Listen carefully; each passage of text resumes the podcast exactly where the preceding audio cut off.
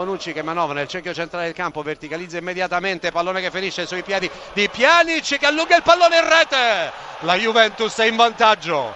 Esattamente al 24 minuto nel corso del primo tempo cambia il parziale al Maximir Stadion di Zagabria è stato Pjanic con un tocco di astuzia attenzione Higuain in area Higuain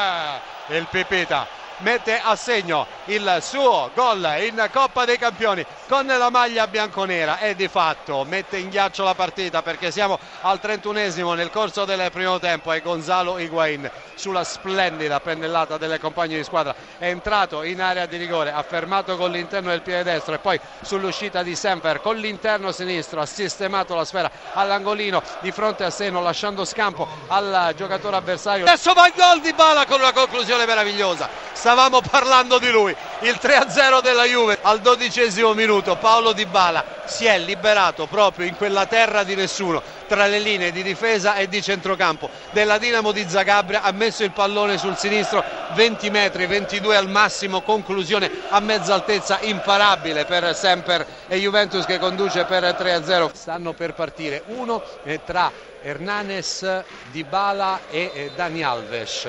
Vedremo chi si incaricherà della battuta. Parte l'ex Barcellona il pallone a giro deviato. Semper che recupera la posizione la sfera che rimane lì e poi finisce in porta. Per il 4-0 della Juve per il 4-0 di Dani Alves esattamente al quarantesimo